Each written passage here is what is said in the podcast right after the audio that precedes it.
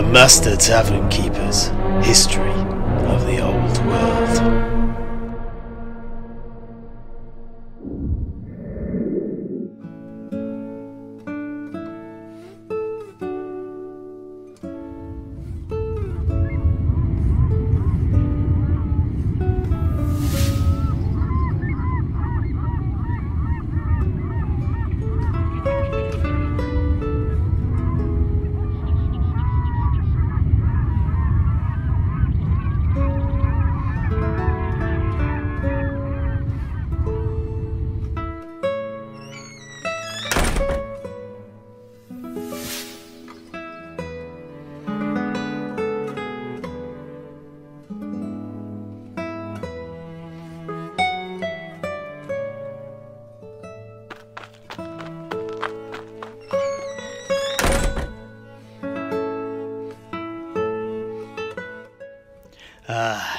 Sorry to make you all wait.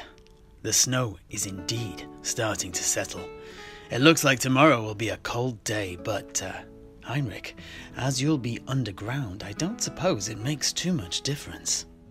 Yeah, yeah, indeed. There is that. But I think that all the ratmen trying to slice open my gizzard will definitely be of more immediate concern. Ah, uh, yes, I've uh, no doubt about that. I can only hope that Holy Myrmidia blesses you with her protection. Perhaps, to take your mind off such things, we should turn our attention away from your near future and look back through the mists of time at great events that have already enriched the history books, such as the voyage of Marco Colombo. Ah, yeah, yeah. Heinrich, if you're ready to continue, we will be all ears. We'd reached the point at which Marco and his three ships had just finished conducting repairs on the Sorcerer's Island after their close call with a kraken. What happened next? Yeah, yeah. With the finally fixed on Giovanni's vessel, La Sirene, they were ready to set sail for the west. Now, on the map that Marco had gotten from my grandpapa, a large stepped pyramid had been marked as being on the coast at the most northern corner of Lustria. And this was his initial objective, as it was the easiest of the numerous cities of the lizard men to get to. It was now early summer, so the weather was clement and the winds were with the ships.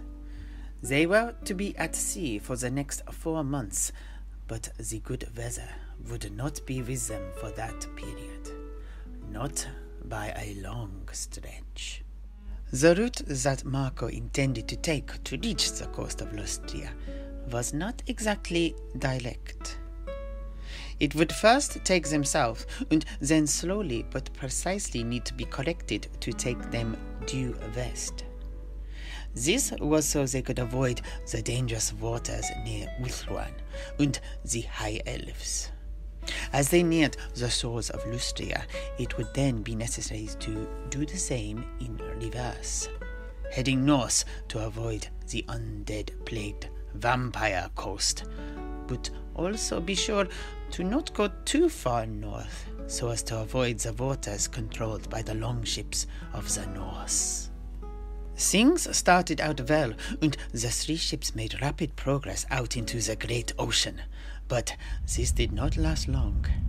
The winds that had initially sped them on their way changed, and soon Marco and his men found themselves battling against the elements as their boats were engulfed in an almost unnatural storm. The waves rose up again and again high over the vessels and crashed over their decks, taking a few unlucky sailors away to the bottom of the ocean. The crews of all three ships were experienced seamen, and eventually they came out the other side of the storm into much calmer waters. In fact, far too calm. The winds had blown themselves out, and the boats found themselves stranded on a windless ocean. The vessels were stuck this way for just under two weeks. The sky above was cloudless, and the sun unrelentingly beat down on the ships and their crews. All through this period, the ear-piercing squeals of the captured Skaven in the holds tore at the nerves of the sailors on each ship. But eventually, the breeze picked up, and the three ships were once more able to continue their passage across the ocean, although the traumatic fortnight had sowed the seeds of mutiny in the sailors. Many spoke in whispered tones that the voyage was cursed. As you may imagine, it was on the cruel Giovanni ship that the most vocal malcontents were to be found. The vessels made good progress for the next few weeks until, suddenly, the sky became blocked out by unnatural dark clouds and the compasses on each ship began to spin wildly round and round.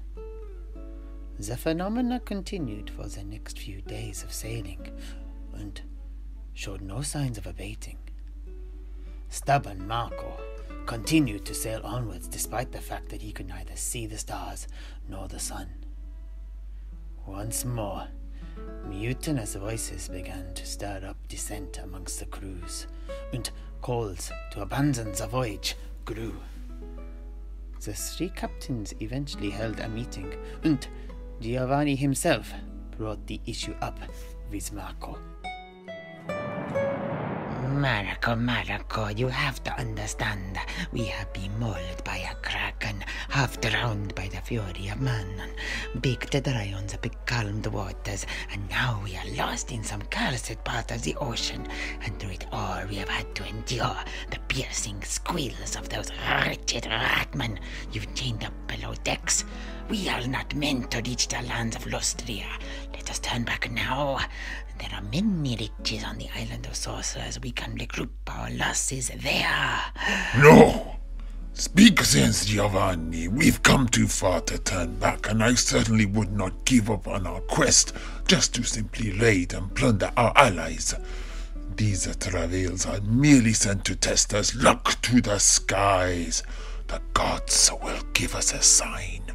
I guarantee it. At that very moment, as he gestured to the sky, a vast flock of gigantic reptilian bird like creatures soared overhead. Marco immediately recognized them as terradons, the creatures he had read about in the tale of Ibn Jellaba many years earlier. He also realized that such a flock would be heading towards land, and he quickly gave instructions for the three ships to follow the flying creatures. This was the first of many groups of terradons that the trio of boats would follow as they traversed the ocean, all heading in the same direction. The migrating flocks led Marco and his crews out of the mysterious part of the ocean they had been trapped in and within sight of the shores of Lustria. It took the ships less than a week to sight land, and to finish off this part of the story of Marco's journey to the New World, I think it would be appropriate to quote directly from his official record of the voyage, which I have with me.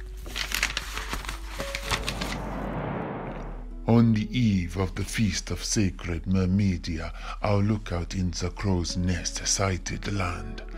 I was sure it was Lustria at last. We had been at sea for 144 days, and the men were getting restless. For the last few days, I had seen mutiny in their eyes. Now, Everybody cheered, and the prospect of fresh water, food, and perhaps riches banished all thoughts of mischief from their minds.